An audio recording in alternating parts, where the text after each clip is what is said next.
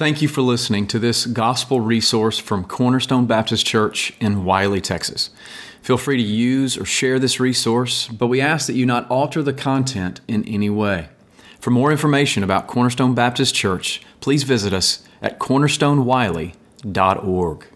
Let's open God's Word together to the Revelation chapter 14. We've made our way all the way to chapter 14, but we're in a series of visions, a series of signs. In fact, there are seven of them.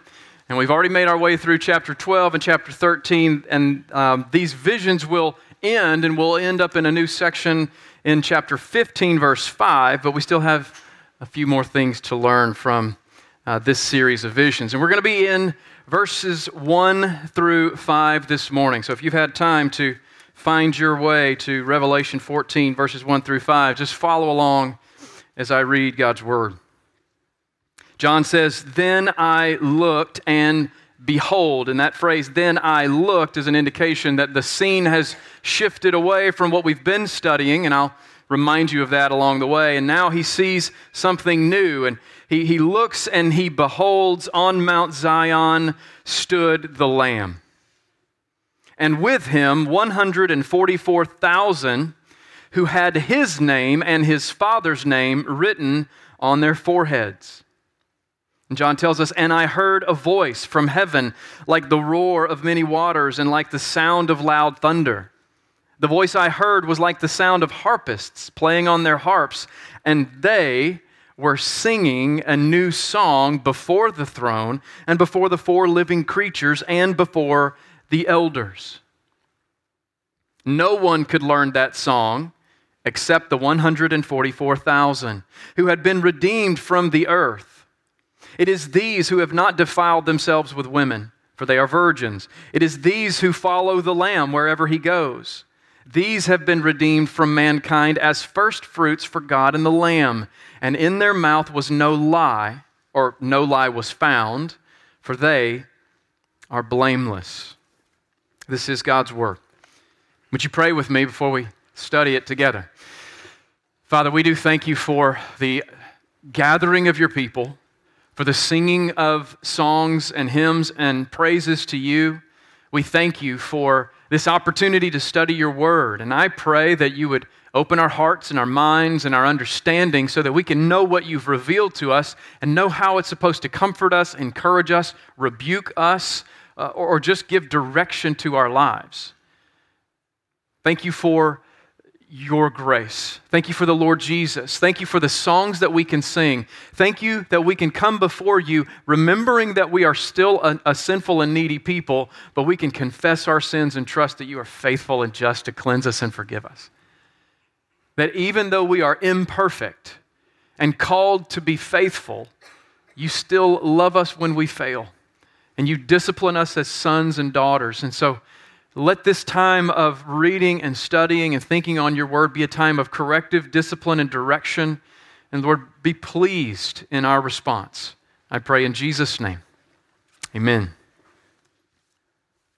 Have you ever considered the significant amount of contrast that exists within our lives? Let's do a little experiment here. If I were to say a word, I wonder if you would respond together with all the same words. So I'm going to give you a word, and I want you to think of the contrasting word that comes to your mind most readily, and I want you to say it out loud, and we'll see if this is a failed experiment or not. All right? If I say the word new, you would respond with the word old. Somebody said something else. Troublemaker. I don't know who said it, sorry. If I say the word wet, you say the word.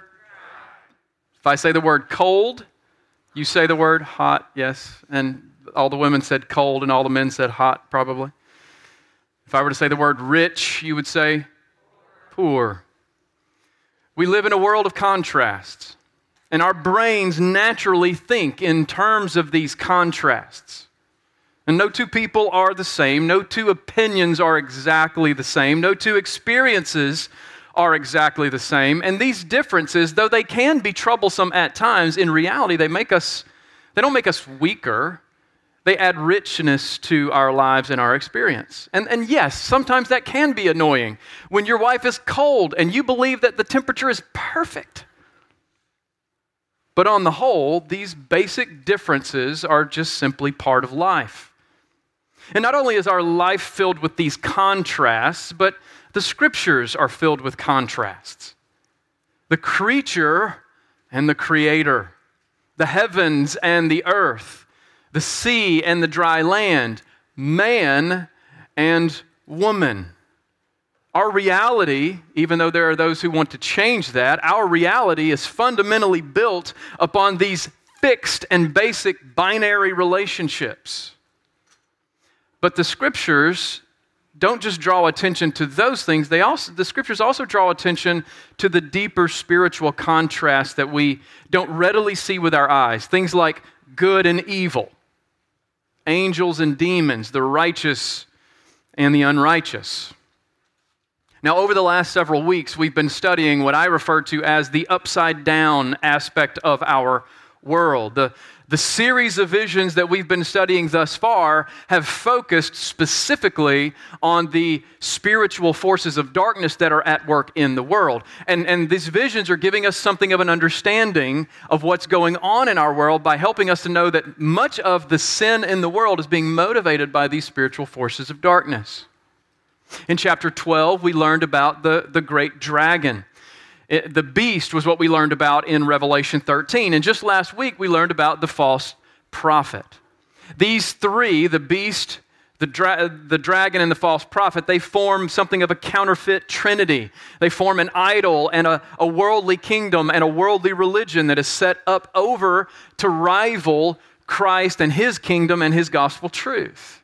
That's what we've been studying the last few weeks. But this morning and in this vision, the focus shifts away from the valley of all of these dark realities to the mountain of Zion where the Lamb dwells with his righteous and redeemed people.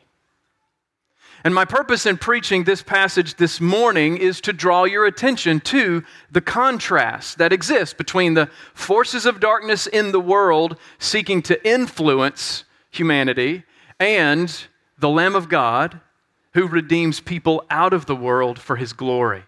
Those are the two things that we're going to focus on this morning. And let's look first back at chapter 14 and verse 1. Let's look at this uh, the, the shifting vision to the Lamb on Mount Zion and his 144,000 who are sealed with his name. That's what it says.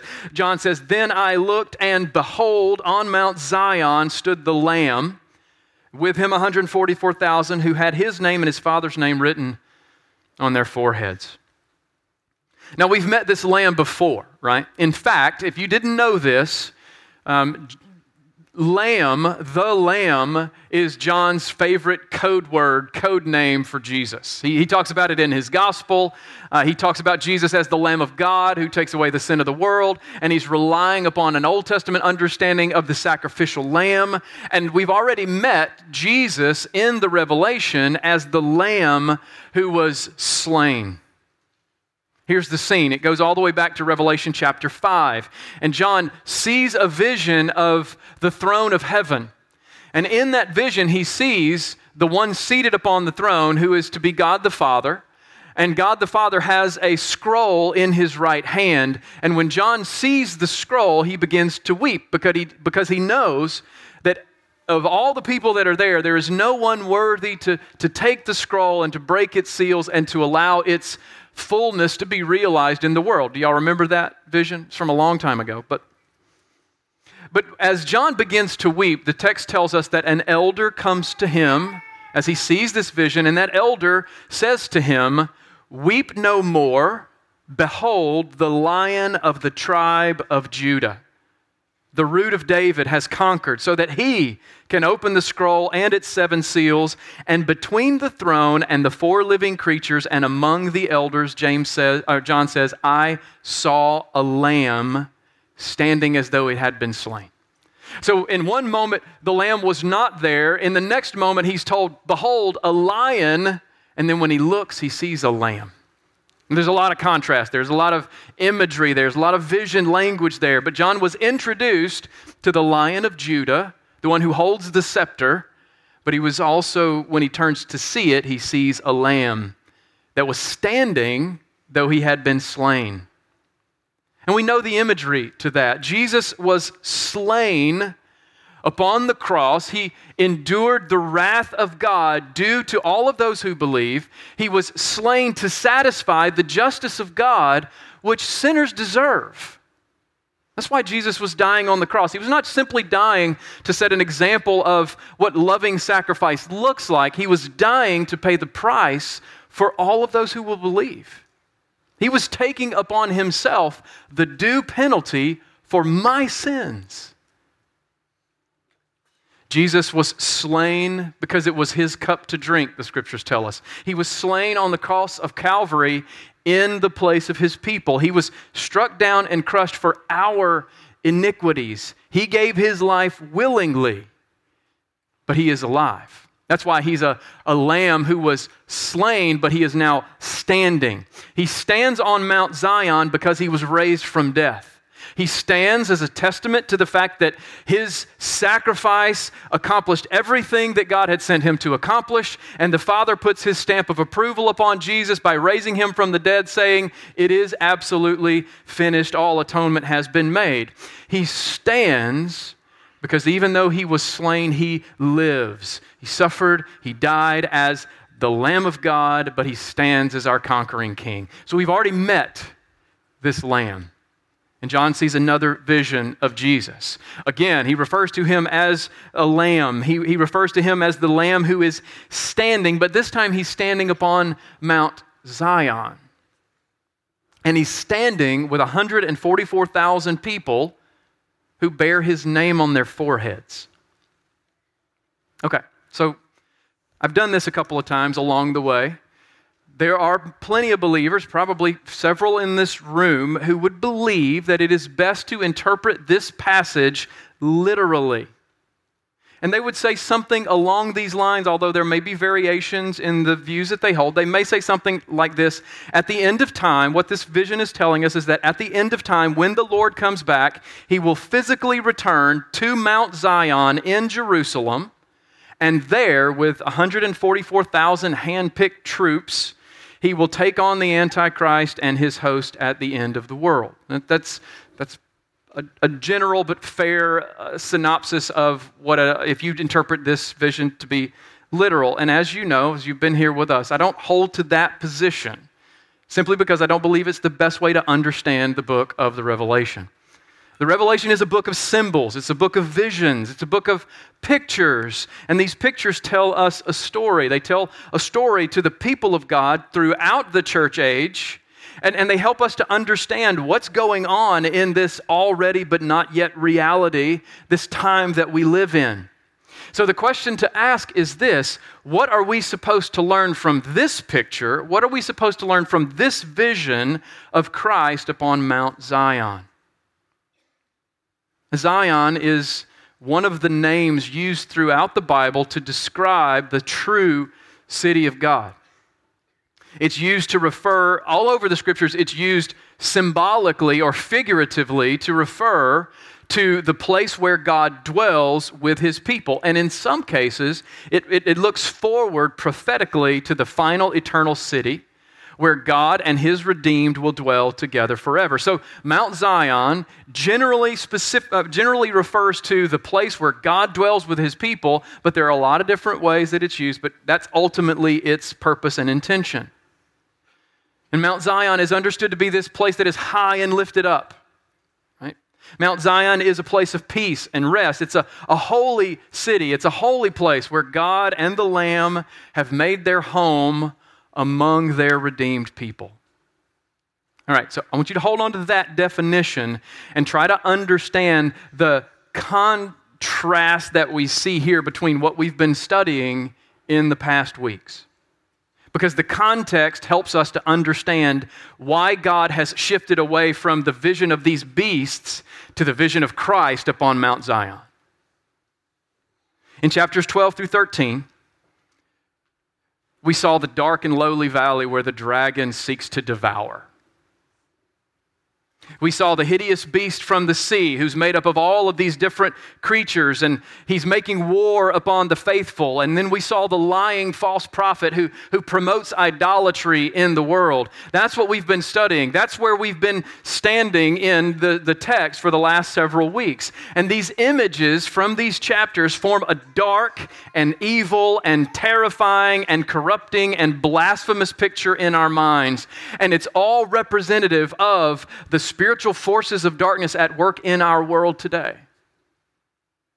And yet, here, our gaze has shifted away from all of that to Mount Zion, this, this beautiful, prophetic, figurative place where the Lamb who was slain yet lives stands and he's surrounded by his people, and those people have been sealed with his name and the name of his Father on. The point of this passage is to show the contrast. And the contrast couldn't be more polarizing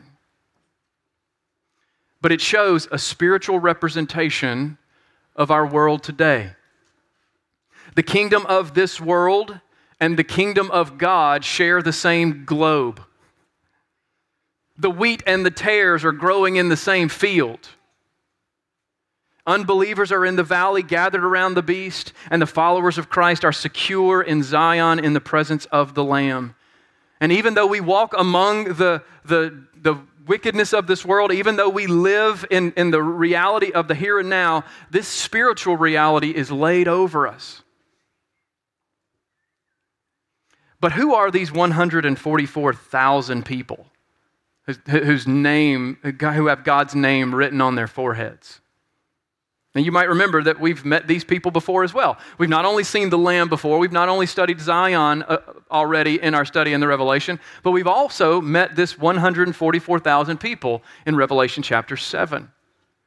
This is the same group of people who were sealed before the seventh seal was broken, right? They were sealed by God, protected by God before his judgment fell. Do you, you probably don't remember that? Just write it down in your notes, go back and look at it. It'll be great.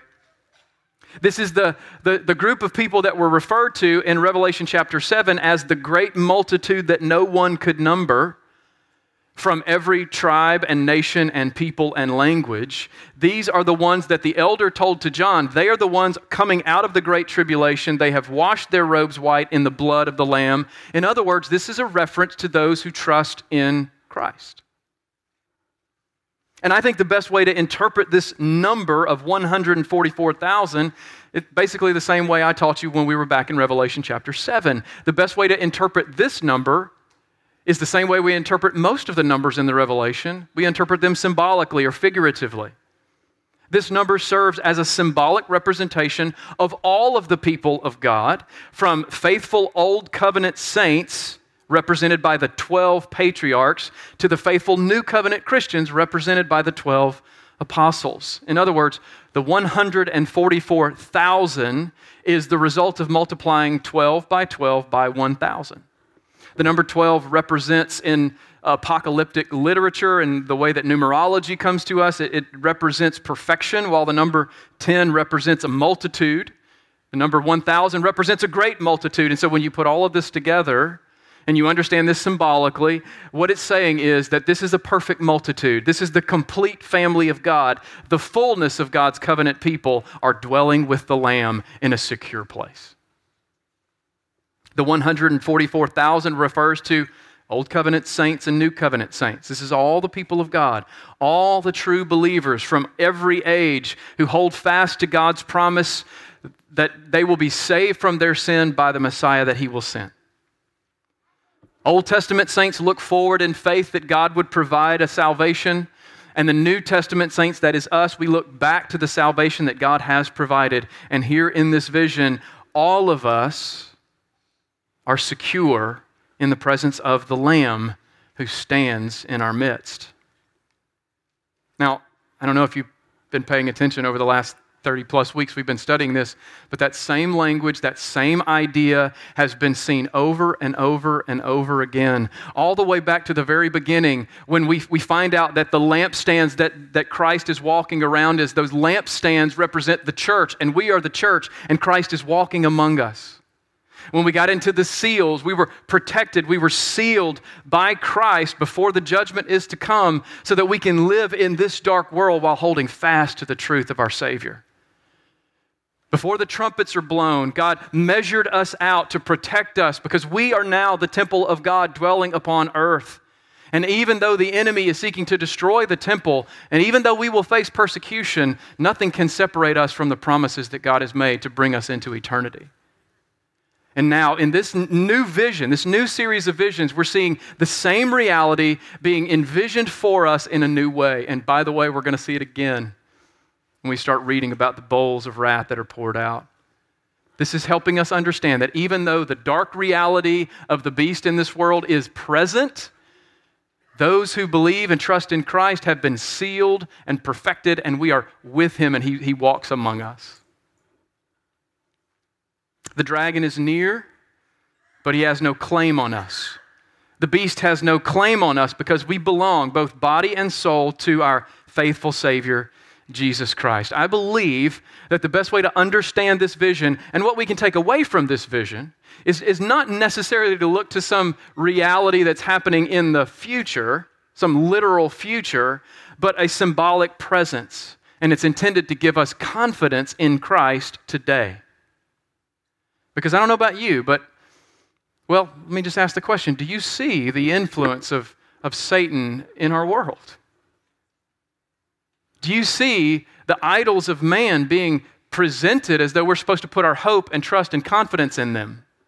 Do you hear lies that would try to cause you to believe that the reality of God's word is not true and is not trustworthy? Yes and amen. And those things are the result of the dragon and the beast and the false prophet in our world. But we can be confident that even though those things are there, we see this vision and we're reminded that Christ is real and he's standing upon the throne. He was slain, yet he lives. And he's marked us out as his people who trust in him so that we're actually, even though we're not, we're not there yet, we already dwell um, with him in that beautiful symbolic place known as Zion. This vision is meant to put steel in our spines because we know that by faith in Christ, we belong to Jesus. He's bought us with a price, and nothing that Satan can do will wash his name from our foreheads nor our hearts. Our Savior is with us, and we are bound to him. In, in reality, we're here, but in this vision, we are standing in the place that he has prepared for those who love him. And that kind of deals with that already and not yet reality that we live in as the people of God today. So that's just the first part. That's, that's the picture of the Lamb and the 144,000 on Mount Zion. But what are the 144,000 doing? What are we doing? Well, let's look at the next passage. Look at verse 2, and we'll see that we're singing a song, the song of the redeemed. And I heard a voice from heaven like the roar of many waters and like the sound of loud thunder. The voice I heard was like the sound of harpists playing on their harps, and they were singing a new song now, I would understand that the word they there, that demonstrative pronoun, is pointing back to the 144,000. And we're singing a new song before the throne and before the four living creatures and before the elders. And no one could learn that song except the 144,000 who had been redeemed from the earth. Now, I did something that I do often this week. I I had a little idea come into my mind about music and about songs as I was reading this, and I decided I'm going to do a, a, search and see what are the top 10 most popular songs in the history of history, you know, just history of wor- the world. And, and I did that, and I was absolutely disappointed at the songs that made the top 10. Don't do that unless you want to be disappointed. The, the song or the list of songs that are the most popular in history that is determined by how long they stay at the top of the Billboard charts, right? So, however many people are listening to them, downloading them, and paying attention to them. And here's just part of that list. Um, number nine was the Macarena. So you share my disappointment, right? Um, Number six was LeAnn Rimes, How Do I Live? Not a bad song. I don't know if it's a top 10 song, but evidently. Number four was Mac the Knife, one of those old songs. Amen. Hey, hey, there's some good stuff in that, that old music that doesn't get listened to. Number two was The Twist by Chubby Checker. I was actually surprised by that. And then number one was Blinding Lights by The Weeknd. I, exactly. That's, that's my reaction. How, I mean, to be honest, not a single one of these songs would have made it anywhere near the top of my list of top. T- I mean, there's not any Bob Dylan on this, there's no Johnny Cash on this. I, I honestly expected to see the Beatles at the top of the list, and that's not even there. I, I was really disappointed in this. Now, we all have different opinions when it comes to music, I'm sure. We have different preferences when it comes to what we like to listen to, but I think, I hope we can all agree that life would be dull indeed if, if music played no part in it. Right? In this vision, we see the song of the redeemed. It splashes onto the scene. It doesn't dominate the scene. Mount Zion and the Lamb dominate the scene, but the song of the redeemed splashes onto the scene, and, and it's a song about the gospel. It's a song being sung by those who've been redeemed out of the world. It's a song about Christ and what he's done to save us from our sin. It's the song that is only known and only sung by those who are followers of Christ, those who've been redeemed from the earth, and is a song that all of us, as the people of God, we should know by heart. Now, John tells us here that it's a new song, and, and you, you've heard that language before. You, you've perhaps understood that the idea of a new song is sung by God's people. You can see it going all the way back to um, the Exodus account, even, even beyond that. And, and from that point forward, the, the people of God would sing what they would refer to as a new song simply because God did something new in the life of his people.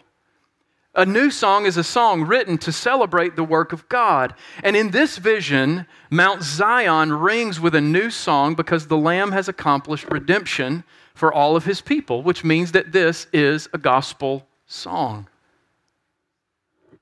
Y'all know that old hymn, This is my story, this is my song, praising my Savior all the day long?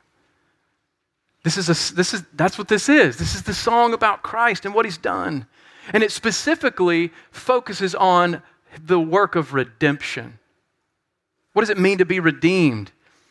The, the word redeemed is an accounting term, and it, and it signifies that a price has been paid, a purchase price has been paid for a particular object.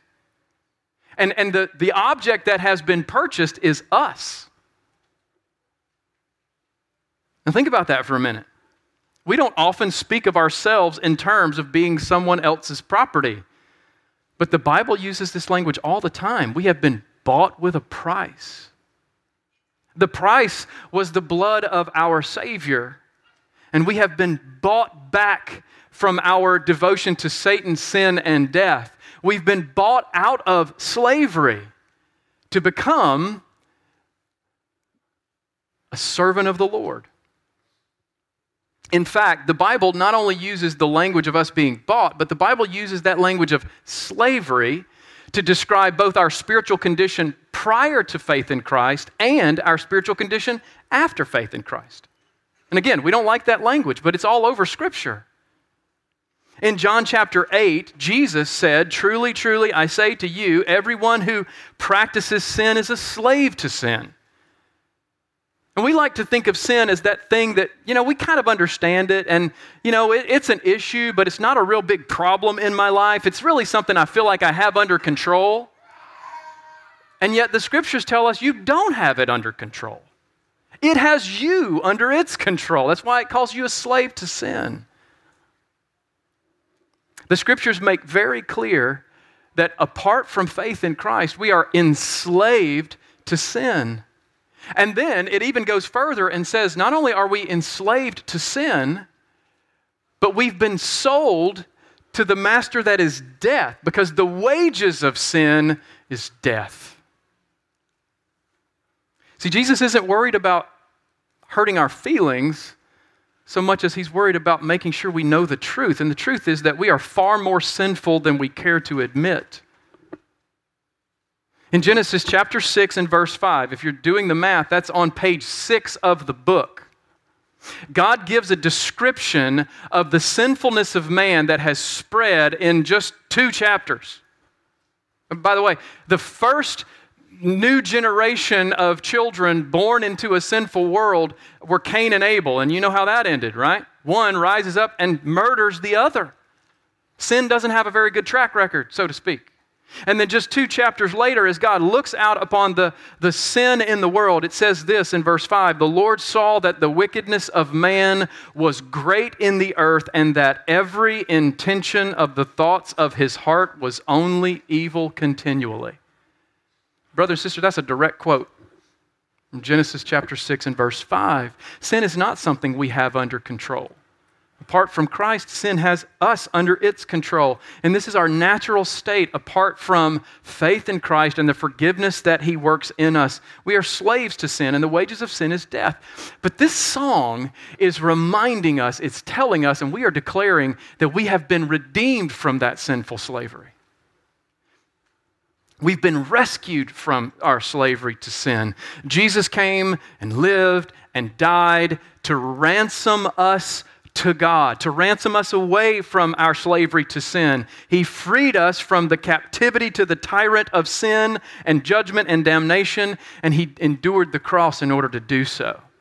To ransom us away, to redeem us, to make us His people. And that's not the end of what He accomplished.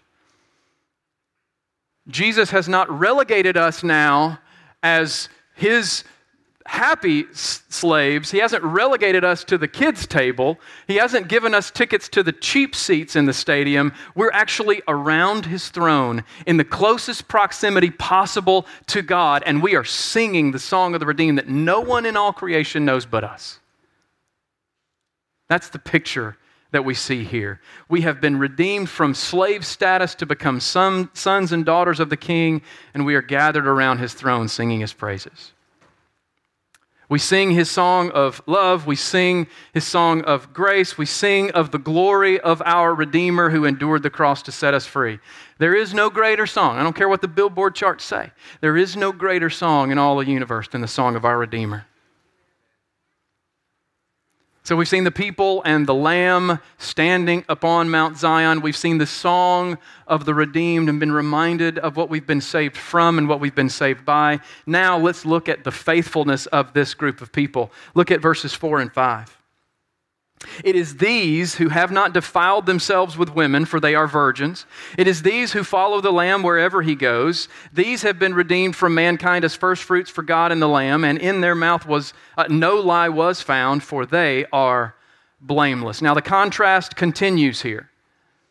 We've, we've gone from the valley of darkness and the beast and the false prophet and the dragon to the mountain of Zion with the Lamb, and now we're focusing in on the people surrounding the Lamb. This is a vision or contrast of God's people over and against those who worship the beast.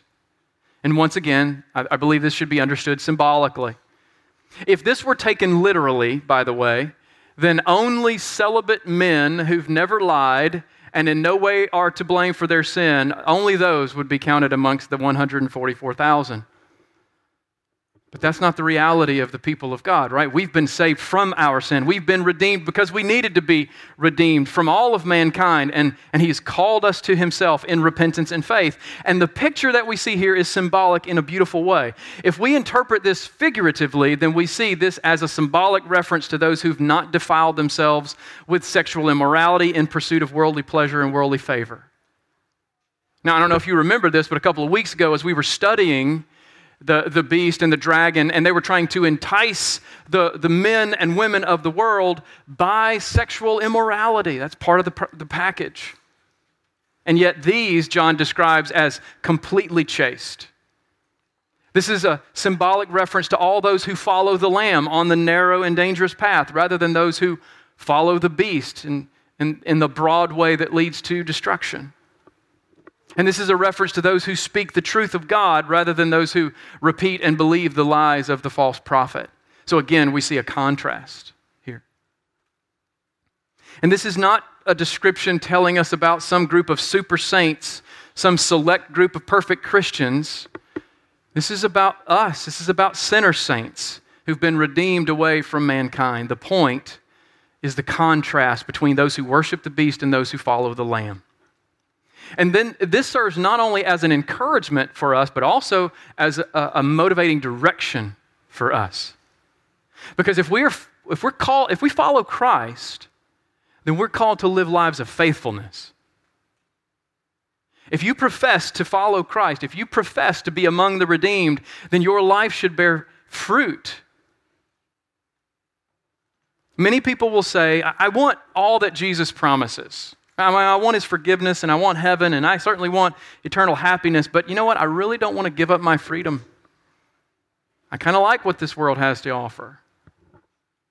Many people will say, I, I, don't mind going to church. I'll even tell other people that I'm a Christian when, it's, when it serves my purposes. I might even work in the nursery from time to time, but I want to reserve the right to do what I want to do, when I want to do it, with whom I want to do it. I'll accept Jesus, but I want to live my life my own way. Friend, let me just tell you, that's not Christianity. That is a lie that our culture teaches all the time, but it's not biblical Christianity. It's dead faith. That's a person living under the delusion that he or she can have the benefits of following Jesus without the actual following part. And that doesn't exist. That's a profession of faith that is verbal but not moral. That's a person who might call him Savior but not submit to him as Lord. And biblically speaking, it's not true. So don't believe the lie that you saw on TV or from that guy at the pulpit at that other church. Believe the truth of the gospel. Jesus once said this to a crowd He says, Why do you call me Lord, Lord, and not do what I tell you? Very simple there. You call me Lord. You say I'm your master, and you exult when it because you say it twice Lord, Lord, but you don't do what I command you to do. It's almost like he's saying, You don't understand the relationship between lordship and obedience. Brothers and sisters, we must not miss that lesson. Don't call Jesus Lord with your mouth and then turn and treat his commands like they are optional. That's not how it works. That's not how lordship works. That's not what Christianity is all about. One of the distinguishing marks of a true convert is that they've surrendered their will to Jesus. And what John is describing here is this group of people who have embraced the calling of Christ. Not only are they singing the song of his redeemed or his redemption, but now their, their lives are a reflection of the faithfulness that he's called them to. And yes, I believe it is symbolic language, but it's still getting at the same truth. A gospel that is powerless to change your life is not a very powerful gospel. And let me just remind you that the Apostle Paul said that the gospel of Jesus Christ is the power of God. Grace that leaves you wallowing in sin is cheap grace. But the grace that truly saves is also a grace that changes us from being sons of darkness who might mill around in that valley of the beast to be sons and daughters of light who are that city on a hill. And that's what Christ has called us to. And before you get upset and say, well, you're just being legalist, let me be clear. I'm not talking about legalism at all. I'm talking about biblical Christianity. Legalism is the belief that you can earn God's favor through your obedience, that you can earn salvation through works righteousness. That's not what I'm saying at all. Biblical Christianity teaches that we are saved by grace alone, by faith alone, in Christ alone. But that grace and that faith and our Christ does not leave us in our old state. We are then called to put off the old and put on the new. And the grace of God enables us to do that.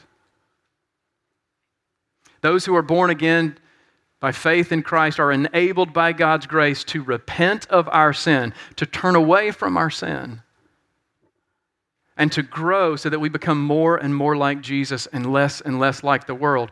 And that might be a slow process for a lot of us. But if your faith is true, it's happening.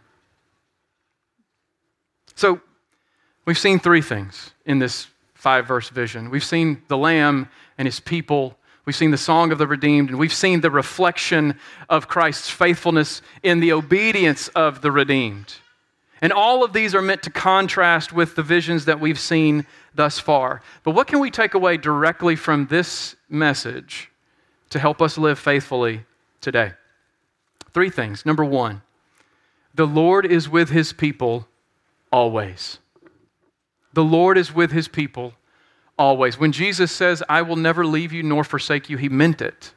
And though he is not with us in body presently now, his spirit and his word and his people are. And he hears us and he knows what we're going through and he supplies the strength that we need for whatever the trial is from, for the day. No matter what you are going through, no matter what you will face in the future, the Lord is with you. He knows your fears, He knows your failures, He knows where you stumble, and He knows the insecurity you feel when it happens. He knows your plans, and then He knows His plans for you. And even though we map out our course, we know that the Lord is the one that directs our steps. And he knows this contrast. He knows the tactics of the enemy. He knows that the valley of darkness is not far away. But no matter how dark the road, he is still the good shepherd who's going to lead us through the valley and out the other side. The Lord is with his people always. So, whatever you're dealing with, whatever temptations are there, whatever struggles you're having, keep fighting and don't stray from him. Let his love and his mercy and his truth bring you back to his side. Let his kindness lead you to repentance and to renew your trust in him because he is with us and he will never leave. That's the first thing we can take away from this. The second thing is that we should sing the praise of our Redeemer more often. Don't raise your hand, but how many of you just think about worship on Sundays? Do you think that the one who redeemed us from an eternal judgment deserves our songs, four songs or five songs on one day a week? No. Worship is not exclusive to Sunday mornings.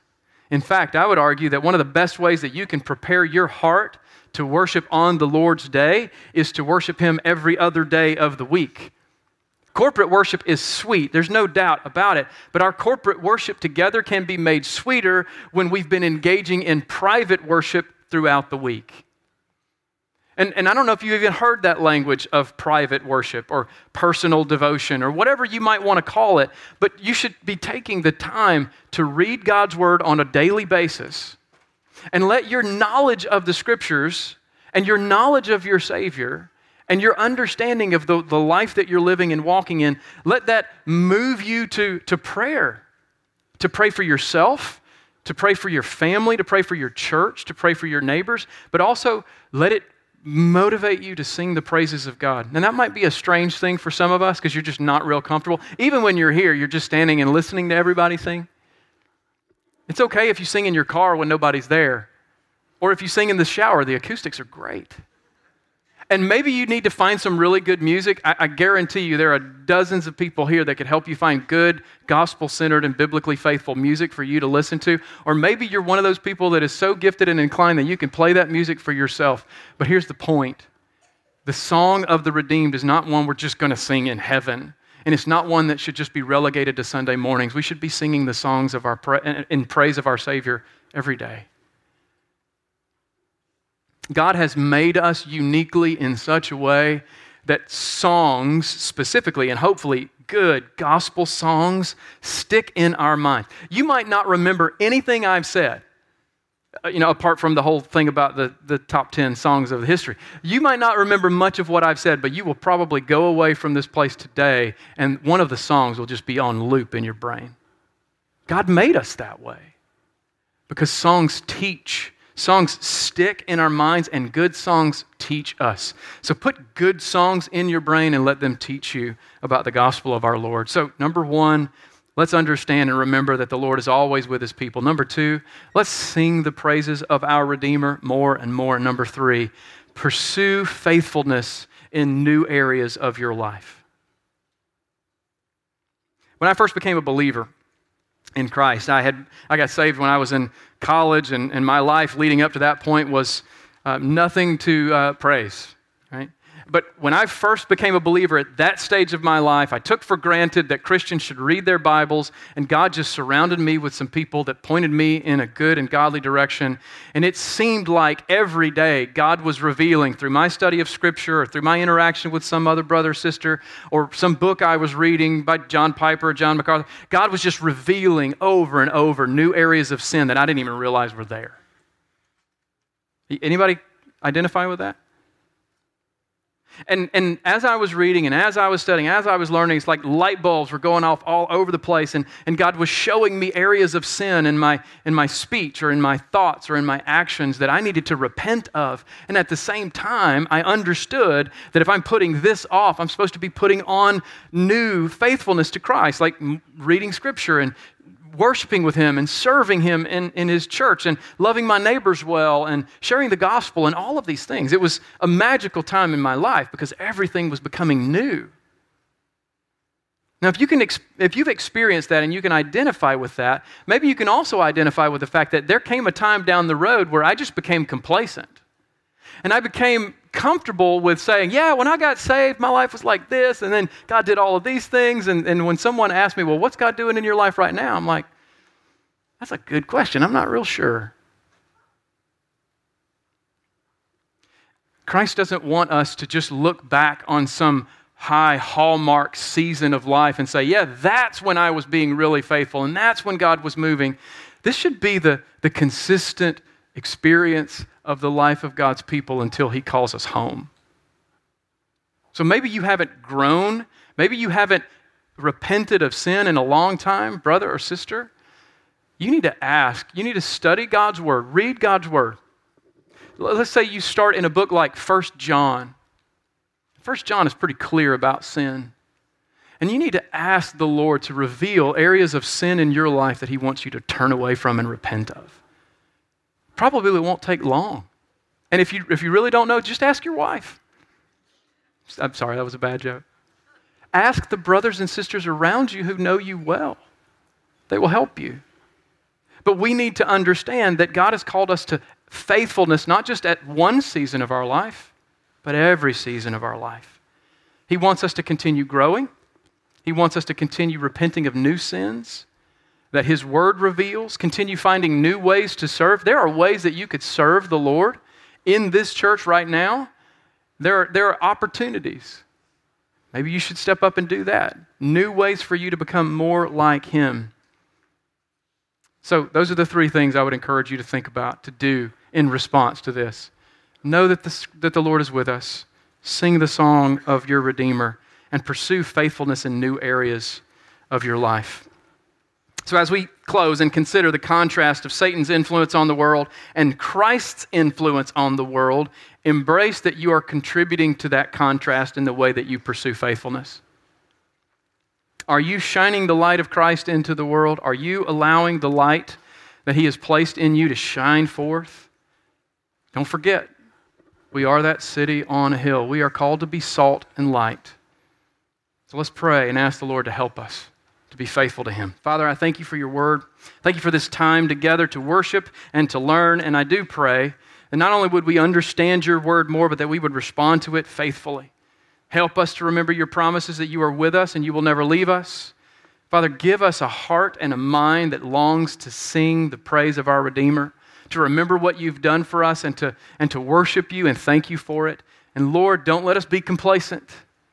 Spur us on to love and good deeds. Don't let us get get comfortable looking back at some high watermark moment in our life, but let us pursue faithfulness today. Show us areas where we need to grow. Show us areas where we can be more faithful and let us have the influence on this world that you want us to have. Even if that influence is small, maybe it's just our family or our neighbors or those around us, or maybe it's someone at work, or maybe that influence would be greater, but help us to be faithful in new areas of our lives for your glory. I pray in Jesus' name. Amen.